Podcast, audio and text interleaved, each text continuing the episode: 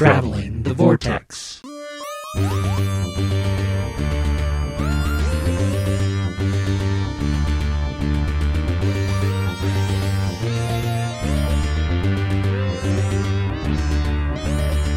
We've joined the Doctor as he travels the vortex and arrive at episode 499, where we put the R in Argonites.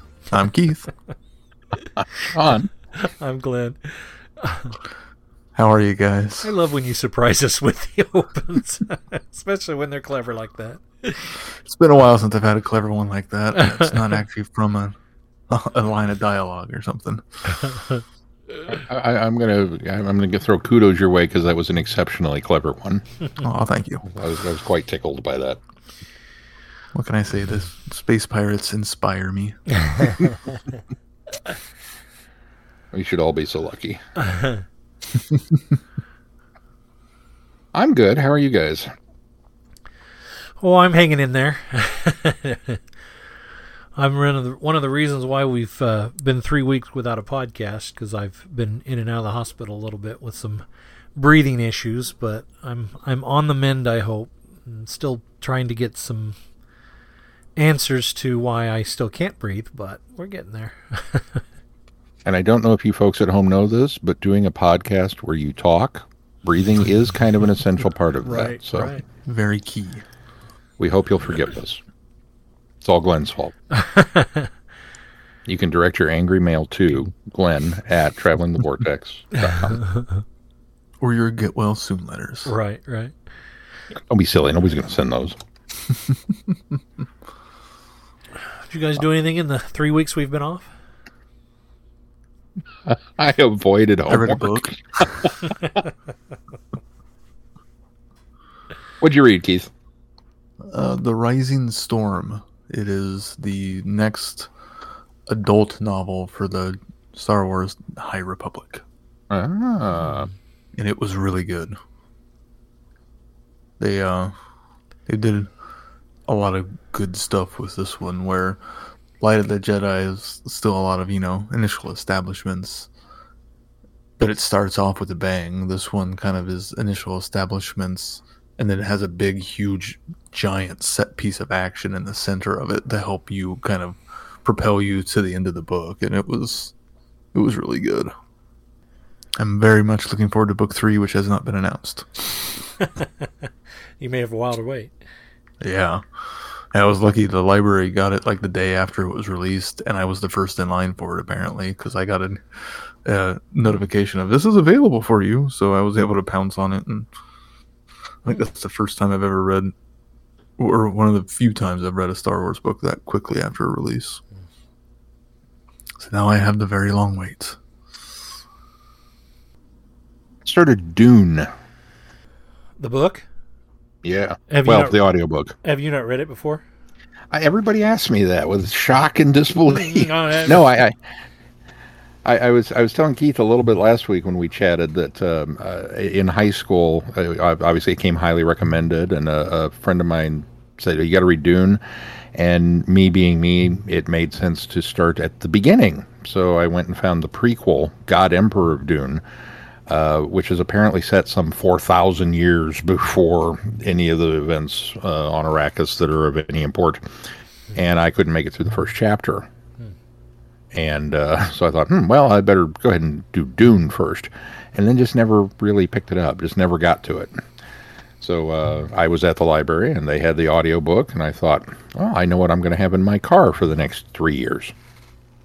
Because it's, it's, it's like 18 discs, it's a long book. Yeah, it is. But I'm, en- I'm enjoying it so far. Oh. Fun. Look, looking forward to the movies. Hmm. You're gonna watch them but Had you, you you haven't even seen the original? I- I've seen bits and pieces of it. You know, one of those uh, Saturday matinees on hmm. USA with commercials. Hmm. So I've I've kind of seen Dune, but I've never actually sat down and watched it. So it's on the docket for this year. I made Mel because Mel's a huge Dune fan, which I didn't know. Um, but I, I made her promise that we would watch Dune, and then we would watch the Sci-Fi Channel Dune, and then we would watch the Sci-Fi Channel Children of Dune, and then we would go to the movies to see Denis Villeneuve's Dune. I I don't s- think I knew Sci-Fi Channel did a version of it. I, I've heard mixed things on it. I've heard some of the people say that it's big and epic, and in many ways much closer to the book than the the David Lynch version.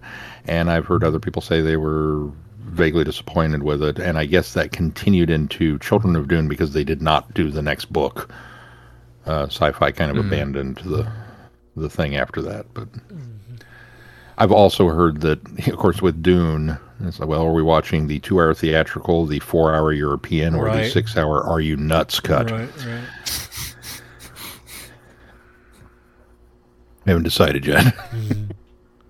I think since you haven't seen it, you have to start with the theatrical. you gotta have a baseline. to be fair, I probably should. Although I hear the four-hour European cut, if you can find it, is the way to go. I uh, I read the book and I've only seen the two hour cut, so and it's been a long time since I saw it. How long has it been? Uh, I watched all of Loki, which has been really good, and, and Sean hasn't seen the last one, so we won't spoil it. But I thoroughly enjoyed it. Um, for the most part, pretty good series. And then uh, we I think watched, it's probably been my favorite of the Marvels so far. Um, Totally my favorite of the Marvels so far. I think it's up there for me, probably with WandaVision, but better than Falcon and the Winter Soldier. And uh, it was a, which was a fine, fine series, very good. I quite enjoyed it, but um, I don't know. I'm trying. To, I, I don't know where this one will set. I'm kind of letting it settle and see if I don't think I liked it better than WandaVision or, or you know, which one's on top now.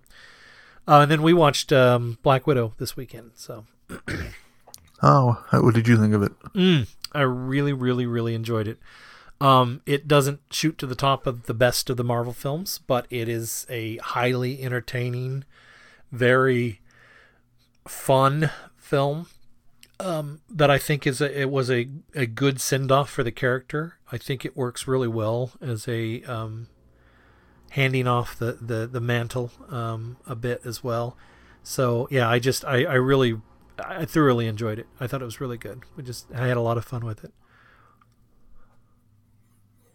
Really felt like Marvel was back, you know. Although it there's parts where it, it it's almost outside the box for a Marvel film. It doesn't feel as coo- cookie cutter as some of them do, uh, which I appreciated. And then in some cases it does, but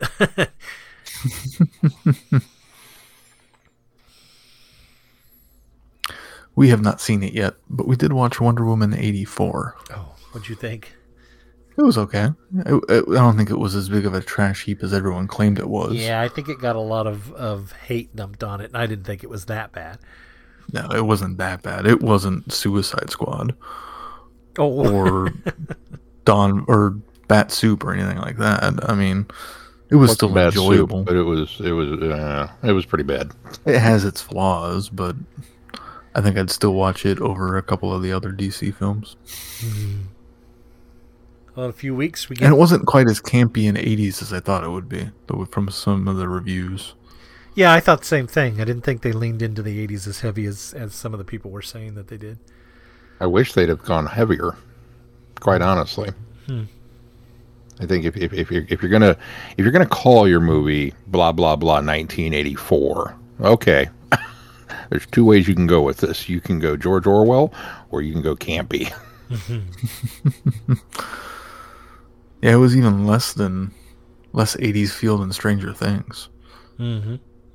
Like after the initial, you know, Steve comes back and all of that sequence, you kind of forget when it's set. It doesn't really matter anymore. And where are the needle drops?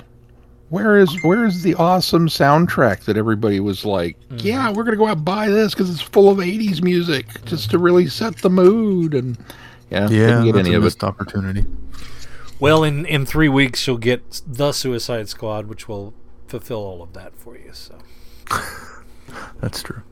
And I'm so excited, I am excited for that one. and I just can't hide it. I'm about to lose control, and I think I like it. That was an 84. Should we talk a little bit about some news that we found out in the uh, downtime? Evil of the Daleks is going to be animated in 2021. Woohoo! Released in the UK September 27th on DVD, Blu ray, and an exclusive Steelbook. I'm so excited, and I just can't hide it. That this one, I. Uh, the only thing that surprised me about this one is that it's taken this long to, to, to animate it because I think this is one of the ones that I think since Power of the Daleks was animated, we've been saying Evil will definitely be one of the ones that gets animated because it's such a, a lauded um, serial. Uh, so it, it, didn't surprise me that this one finally turned up on the list of, of things that they're animating. I'm I'm super excited about it. I I have listened to the um, linking narration audio from the uh, surviving television track. I've never watched the recon of it, but um, and from what I remember, it's been a few years back. From what I remembered, I, I thoroughly enjoyed it. So I'm excited to be able to put some visuals with the audio this time too. Yeah, I'm super stoked for this one. Well, should we move on to a review of another uh, Patrick Troughton second Doctor story? This one that's also missing. yeah, this one and and may never be. No, I don't think. I don't know. This one might. Uh, but also featuring Jamie. But um, this one has Zoe instead of Victoria. The Space Pirates. The charges detonate in a series of silence explosions, and the space beacon Alpha 1 disintegrates into lumps of metal. The space pirates have discovered a new source of precious argonite. General Hermack of the Space Corps diverts his V ship to investigate and arrives in the Pleiades system in time to witness the destruction of another beacon. Determined to trap the pirates, he leaves a squad of guards on Beacon Alpha 4, and shortly afterwards, the beacon's computer bay, in the beacon's computer bay, an incru- incongruous shape of a police, blue police box materializes. Sus- suspected by the Space Corps of being pirates, and then pursued as spies by the pirates themselves. The Doctor, Zoe, and Jamie risk asphyxiation and vacuum, vacuum of space, execution, and explosion in their attempts to unmask the mastermind behind the thefts of Argonite. Wow, that was a mouthful of a. Ooh, that's the back of the Target novel. I thought you were going to say the back of the DVD. Is like, no, it's not. Uh, I'll go ahead and give it a bump up. Uh. I would give it a moderate bump bump bump myself. Um, I would concur. I th- I think what I I went into this one a little excited to listen into it because this is one of the ones that the perceived fan knowledge of it is that it was just terrible and that it's one that would, you know, never get animated because it's just not a good story and it's very hokey and it's very silly and I think there's an element of the hokiness that, and, and I'll get to it in a minute what I think, but I, I, I think there's one character that brings the hokiness, and that's yeah, about it. I think you're right. But I remember also uh, some people saying, well, they were familiar enough with it that they think that it, when it does see the light of day, people will reevaluate it and it will become sort of like an enemy of the world. How that was sort of a, a panned story until we actually got to see it um, because I, I did enjoy this more than what I think everybody uh, made it I mean, has made it out to be in all these years that I've heard about this infamous space pirate story. Um, so yeah, I, I don't know if it necessarily reaches the heights of Enemy of the World. No, no, not not no. It doesn't even come close to reaching the heights of Enemy of the World. But it certainly is better than the bottom of the the, the stack that I think that most people have thrown it on. Oh yeah, absolutely. I concur. I, I, I enjoyed this one um, for its limitations. Um, and then obviously we know that I kind of have a problem with retcons because I, I tend to have a very recon recon recon not retcons. uh, well, I have a problem with retcons too. I keep doing them depending on the retcon.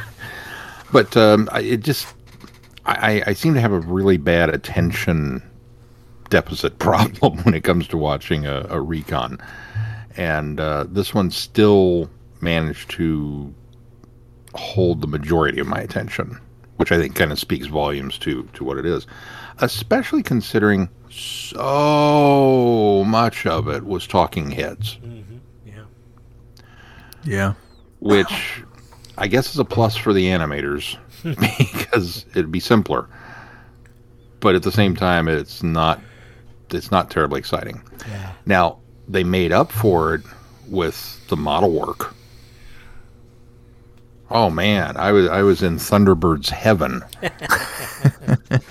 so many cool spaceships and hangar bay doors and shuttlecraft and I'll tell you, I'd like to looking know. like mosquitoes. I'd like to know how much of that was recreated by Loose Cannons and how much of that was cut from the existing footage that they had, especially Yeah, in episode two. There is there is a lot of that space docking that you could tell was reused and maybe re like they renumbered the the um, station. Um, so you could tell that that was probably reused. And to be fair, in the 1960s when they made this, they would have done the same thing. They would have just renumbered the stuff and, and reused a lot of shots. But there are shots that I identified that I didn't feel was in an existing footage, and I have to wonder if Loose Cannon didn't actually put some of that together themselves. Which, if they did, kudos to them for for doing that. Because I agree, it it, it certainly gave uh, it, it did a lot more for the story by doing that. Because as you say, there's not a lot um, of action. It is a lot of talking heads. What what I find kind of amazing about the story is it moves. There's not really Yeah. a, a point where it feels like the story drags. And this is a six part story. It's not like this is just a four parter. This could easily feel feel like you're, you know, wading through muck to get through this the, through this, especially with it being a recon and being a lost story. But the, the pacing is so fast and just keeps moving and keeps developing and, and evolving and moving forward that it it never seems to slow down. And I can't even thinking back on it as a whole, I can't really think of large section anything I could cut to shorten the episode length. Mm-hmm. It's all just essential to what story they're telling. I think and also it's compelling. Well, I think also for a story that could easily be a bottle story because it's all done in space stations, it really feels like it moves from location to location to location because we start with the doctor and, and, and the companions on the space station, but then we've also got um, uh, uh, uh, Caven, is it Caven? Caven and his pirates, you know, um, also moving around a lot. We've got the general's ship, um, which is the you know hunting these these uh, Argonite thieves, and then we've got the planet below where the, the pirates are hiding out, and the one lady has the the you know the the, the business or organization. So uh, Madeline, I think was her name, and so Yeah. it it it jumps around and it moves locations enough that nothing gets stagnant. You don't feel like you're in one place for too long, and so I think that helps with the pacing a lot. What's also amazing is the fact that it's not an overly complex story, yet it still moves at such a pace. It Mhm. doesn't the it's not it's a it's a fairly condensed simple story, but it doesn't feel like it as you're going through it. I mean, there's twists and turns that go through, but it's nothing like it's I guess I don't know what I'm trying to say. It's more it's a it's a simple story, but it doesn't feel drawn out Yeah, like yeah. most simple stories would feel drawn out. Right, right. Well, I think there's enough. I think there's enough complexity there to continue to link the through line, but it doesn't end up getting dry because they feel you feel like it's too simple, so you're not getting from point A to point B soon enough or quick enough. Yeah. If anything, uh, the the plot was slightly um predictable. Um, I, I, I picked up fairly early that that she was going to be in on this, I was a little disappointed she wasn't actually the head bad guy. and yeah, well, and see, once I had it figured out that oh, she's doing this, that's why you know it's obviously part of the their crew is going in and and doing this with the pirate base, and okay, but then to find out that she was not the head honcho, that she was being held captive because they had her dad. It's like, oh, okay, so they still managed to pull one over on me. And then I couldn't decide. I was like you. I was a little disappointed because I liked the idea of her being the bad guy. Well, I, I guess it's also my modern sensibilities of, them kind of, of me hoping they would kind of even go so far as I kind of suspected that the dad was being held captive, but I hoped that she knew about it and was the one behind it. Like she locked her dad away She locked in him up. to. that's what. Yeah, that's the direction I was hoping they were going to go, and I was a little disappointed they didn't. But again, that's not me thinking in a 1960s perspective. That's me thinking in a 2021's perspe- perspective. Hmm. I've been okay with that make too. a convincing story. I think Yeah, that and it, sorry, Glenn, go ahead. No, no. I, I, I just I think that the, the I I did not see the uh, twist of her being in on it. I guess I was a bit bit naive. Uh, but see, I read the book first, and so I didn't see it coming. I did obviously see it coming when I watched the the uh, recon, but um, so but reading the book, I th- I felt that Terrance Dicks kind of were. I mean, even though it this is one of those ones that's very much the uh, the uh, TV on page, but I think that this one was finessed in such a way for me. The the book was finessed in such a way that I didn't suspect that she was in on it because she was she was so close to General Hermack, and they they did a good job of setting that up for me. Um, like they felt like they knew each other, almost like he was kind of the, the surrogate father because she her father was gone. So I I guess that maybe it, I was a little naive in thinking that she was a little more innocent than she was. Um, but I think another thing that the reading the book for me did is I visualized and all of these characters, with the exception of our, our heroes, much differently than they are portrayed on screen.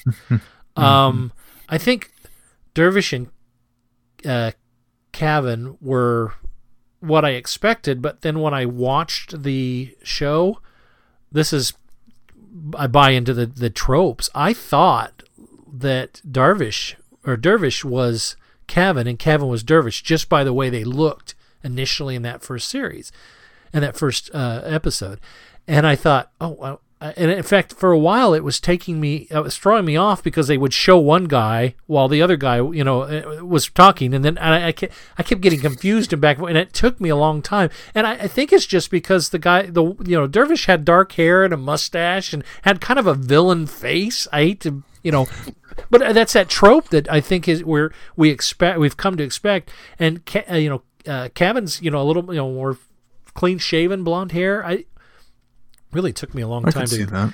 um, and then General Hermack, which I thought was a bit over the top in the book, was way over the top in the serial. I did not. I that it was this guy took what I had. um, I imagined an over the top general in my head, and then this guy like made it even more intense, which I didn't think was possible. And I think my other my other disappointment was uh, and Madeline I think was fine. She did a good job. But my other disappointment was Milo Clancy. I, I really thoroughly fell in love with this character reading the book. I absolutely loved the character. And then when he first comes on screen and he's looks like a 49er prospector and he's got the gun up on his shoulder like you would a rifle, but it doesn't look quite right because it's halfway between a rifle and a, a you know a handgun, and it also looks more like a like a well because they're doing sci-fi, but it looks like a squirt gun, and so the way he's holding it's very awkward. It's like if you had a pickaxe goes over over your arm like that, it would make sense, or even a rifle, but he's got this weird thing going on, and then coming out of his mouth is this really drawly, almost um, Jamie Jimmy Stewart. It was like he was doing a bad Jimmy Stewart ex- impression, but it was like Jimmy Stewart doing a Southern impression badly. It was just it it, uh, it so took me out of the story so many times because they, they were just playing so heavy into that 49er prospector. Just- that- type. yeah, that was just that's that really pulled me out of it. That was be my biggest disappointment with with this uh, with the TV uh, version of it. Yeah, I would agree. Um, Milo is kind of. I wouldn't go so far as to say obnoxious, but he is definitely way too over the top and too scenery chewing. Yeah, well, it's it's it's almost a caricature, Yeah. and it, it misses the. I think it misses the mark. I think that they went with that prospector seemingly because these guys that basically that's what they were they were space prospectors you know back in the day when they were going out first finding this argonite but so i understand why they went there but i think they leaned too heavy into the caricature Yeah, they definitely did. I, you know, I, I, I, I can understand where you guys are coming from, and you're not wrong. But I'm going to go the opposite direction with it. I, I watched the, the episodes first, and then read the book, and so I had the benefit of having the visual and audio cues when I got to these characters in the book. And while my initial impression uh, of, of Clancy was, wow, are they hamming this up? I fell in love with him. I, I, I really, I really fell hard for this goofy, oddball 49er prospector, you know, dealing with claim jumping pirates and uh, the, his rickety old ship that only he knows how to fly because the damn thing's falling apart on him, but it's it's his falling apart, so he can deal with it. And uh, troubles with eating breakfast, and uh, just one thing after another. And and I just bought it. I was like, yeah, Well, okay, The- you tho- know. those were all elements of the book that I felt that I fell in love with. I, I liked the character. I liked the the nuance of the character. I didn't like the way this guy Performance. performed it. That was the problem. Well, all of the things about the character were dead on, and it. it I mean, be, again, because this was basically the book on page, but yeah, this guy was just, I, and and I guess maybe in my mind, I almost had kind of an old.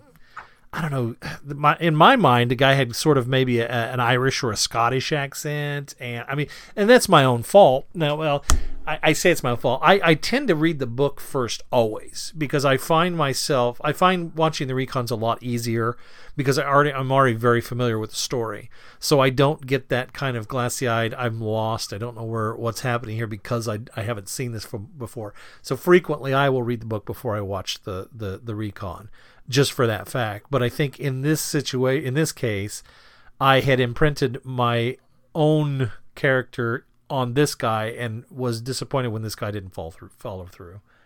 Yeah, I can get where you're coming from, but I, I just not only, the, but it was because of the character ticks that it worked for me that they leaned into this almost historical stereotype of a miner. It, it, it, it just, I don't know, it just fit for me. And it was something goofy that Doctor Who would do. Uh, if this was another show, maybe I would have complained more about it. But for Doctor Who, it was like, yeah, because I'm sure to the English, all miners fall into this. You, you, you have to be, you know, you have to be Grizzly Adams with a, a pail. And if if this had been in color, I guarantee you he had, uh, you know, the red underwear, uh, long johns under his spacesuit. it just, yes, that's, yes, I'm okay with it. Yes. So he was so much fun to watch. And even when they tried to drum up some suspense, I don't go leaving here until I check things out. Okay, let's leave here and go look on our own. and, and we're meant to think that maybe he's in league with the pirates. Nah, I'm not buying that for an yeah, I instant. never, I didn't buy that one bit. I will say in the book, I suspected him. Had I watched this first, though, from the way he plays it, I wouldn't have suspected him in this the, being a you know in with the in league with the pirates. So, I think that I I, I completely agree with what you're saying there. It's like no, no way. Um, so, to that matter, I think that I, I agree with it. I, I I like the fact that you just he seems pretty innocent and wholesome the whole time, while also kind of you know ornery. Very Henry. yeah. Very Henri, yeah. My other disappointment with the story is we've been talking for how long now about this, and we haven't mentioned the Doctor or the companions. yeah, And that's because they don't have much to they do. don't have much to do in this entire story. And when I come to a Patrick Troughton story, I want Patrick Troughton, Mm. and he's barely there and doesn't get to do much. That's I- my I- biggest problem. With I the wondered story. about that myself because he's not in episode one much. If I remember, if I'm remembering this correctly, it seems like there's Yeah, a lot of setup show for one like, at the before they show end. up, Yeah, and then they're trapped, and the and thing explodes. half the time. And then yeah, they're they're not on screen. When they are on screen, they're unconscious. and separated from the TARDIS, which wow, convenient way The to write it out of the story. Yeah. The bit with the magnets is nice. yeah, that was cool. Yeah. Um, much much better way to explain science than a, a box in a faraway box, but um, uh, you know, I liked that. I think my my other problem though was that. Uh, I, I agree, Keith, that I didn't feel like there was enough of the Doctor in this. And when the Doctor is in this, he's he's bumbling through a lot of this. And I know that Troughton's Doctor's always been kind of that, you know, funny, get it wrong at first and then get it right. But this one, he seemed to be, he almost seemed a little too, he almost seemed a little too dumb in this one. In fact, I, have always liked when Zoe kind of calls him out on something and corrects him. But this time, she's like, she does it like two or three times. And there's, most of the time she has a lot of faith in the doctor. This time she didn't seem like she had much faith in him in, in a lot of things he was doing. So it, it, it made the doctor feel very out of character for me as well. And then Jamie's there just being eye candy the whole time. I mean, he's just you know, I mean, he's Pretty much. he's he's he's the muscle, you know, and he he's the brave guy that runs in there to you know help people, and he's the first one to you know jump in front of uh, the doctor the, to, in order to protect everybody. He's the first one to you know stand up to the guards when they come in, and and so he's he's playing his role, but that's really all he does, and that that was a bit of a disappointment as well. We certainly could have used a bit of continuity when the doctor whips out his screwdriver. Screwdriver.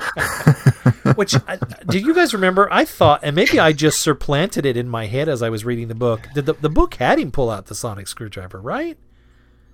No, surely not, because that was the other thing when he pulled out yeah, the when he used the tuning fork. My first thought was when he talked about the, the, the lock being done by sound mechanism. My first thought was, oh, he'll use the sonic screwdriver to find the right frequency, and then he pulls out the tuning fork, and I was like, okay. I don't think tuning forks work that way, but uh, I'll give you a pass. It'll give him something to do. Who looks at a tuning fork and goes, "This could be a little more sonic." I mean, I, right, a, a tuning fork. There are several different ones, and each one is a different tone, right? Usually. How I've always understood them to So, work. so the one tuning fork that you use is not going to change in resonance because it's always going to be the the same tone, right?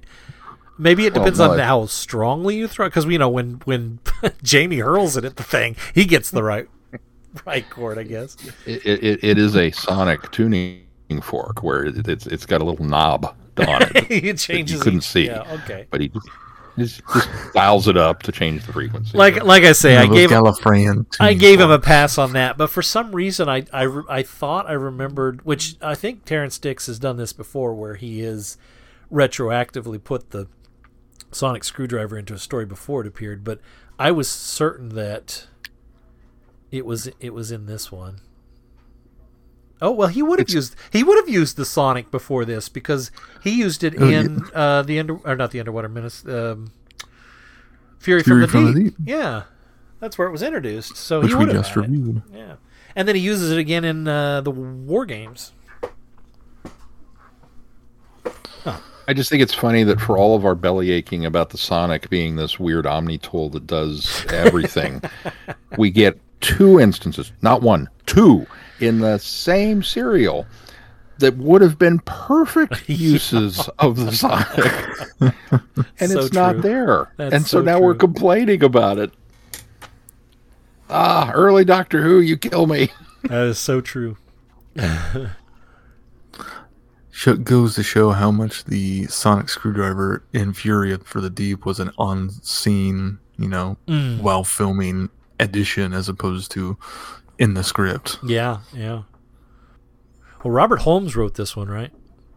Yeah, it's Yeah. his second story. So he must not have been, must not have cottoned on to the idea of a sonic screwdriver. Which was still before his time because the first one was the Krotons, so Yeah. Oh, well, they can't all be perfect. yeah. Like I say, that, that I, I can give that a pass. I don't have to. I don't have to have the sonic used appropriately, but we can we can go with the tuning fork. It was, I guess, an idea.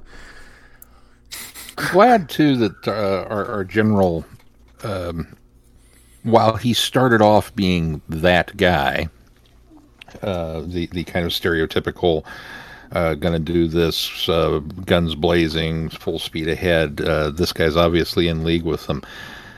That he kind of softened that by the end. Now it was a bit abrupt, but at least there was that about face there, and he, you know, he wound up being a competent military man versus the the monstrosity that so many of them wind up as. Yeah, that's true. It's true. But I, I agree with you guys. I think this is far from the train wreck that uh, that fandom tends to paint it as, and uh, was, was a fairly enjoyable story, even through, you know, the flaws of not having a lot of uh, a second Doctor and a, a mischaracterized second Doctor at that.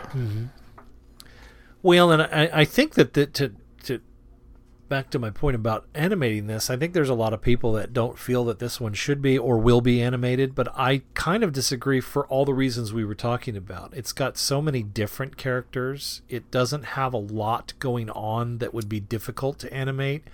And it also Got a lot of great space action. it does, and it also has a lot. It paces really well. So you, as as you were pointing out, Keith, there's there's no time where you feel like it's it's dragging. You never feel like it's any padding, and I think to animate six episodes of this would be just just perfect. I think this is uh totally a candidate candidate for it.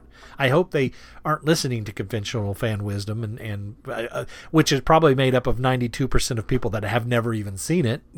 Yeah.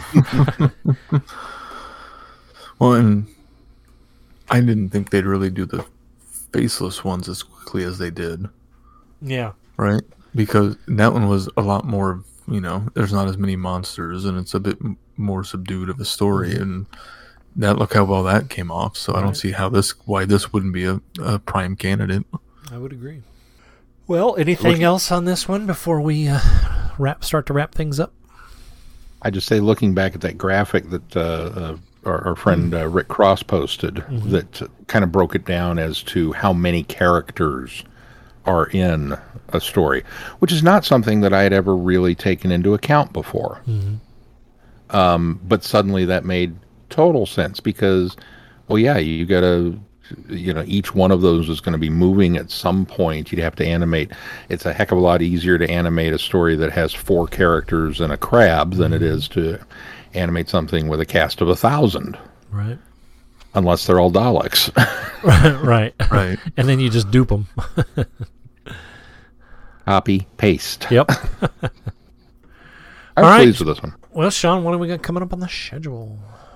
Well, coming up on the schedule, uh, we are going to take one more week off uh, next week just to make sure that Glenn has uh, fully recovered from his ordeal, and then uh, that allows us to uh, to gear up for um, a big epiversary. And um even if you don't think so, it's big to us. Our 500th episode of Traveling the Vortex, and we are going to uh, rock around the, the clock, as it were. The music of who the, the not the composers and the, the wonderful people who have uh, rearranged uh, the uh, theme song, but we're, we're we're going a little further afield, a little further off the reservation, Yeah. and I can't wait for Glenn to get us those materials it's going to be exciting. Well, you'll have them by this weekend. That will be followed by uh, our, our book review. We're getting back into the Lethbridge Stewart Laughing Gnome run with Rise of the Dominator by uh, Robert Mammone. Is that how we decided that one was pronounced? That was Mammone. Mammone. Uh, and then uh, some more Mucho Master. We're going to do the uh, the Big Finish Missy first series. So lots of fun, and uh, of course, uh, schedule is posted for those of you that like to follow along at home. And be sure to check out that schedule on our website, travelingthevortex.com. You can find all of our updates there. And if you get any value out of this podcast, why not consider putting some value back into it? You can do that by going to their Patreon link on our webpage and consider supporting us. Thank you for those of you that do. Also, please consider giving us a five star review wherever you subscribe to uh, your pod, this podcast, uh, especially Apple Podcasts. But we would like those recommendations on all podcast sites. Uh, that helps bump us up in the ratings and the recommendations. Anything else before we close this one out, fellas? If not, until next time, I'm Glenn. I'm Sean. I'm Keith. Cheers. Good night, everybody. Be seeing you. Sean, did you forget your order again? I, d- oh, I forgot my line been- and my order. It's been three weeks. It's been three weeks. You're forgiven. I suppose I forgot my order first, and then I forgot my line because once I had convinced myself that oh no, you are next, I really wanted to say "be seeing you," and the, and the little voice in my head was like, "You can't say that; you'll throw Keith off." And then it was Here like, I "Oh was- God, what do I say?" I So- had so what you're saying night, is that- everybody on the tip of my tongue. So what you're saying is that could have been a bigger train wreck than it almost was. Oh, it was a huge train wreck about to happen. Uh, thanks for listening. You have been listening to Traveling the Vortex. Doctor Who and all of its associated programs are owned and trademarked by the BBC. No infringement is intended or implied.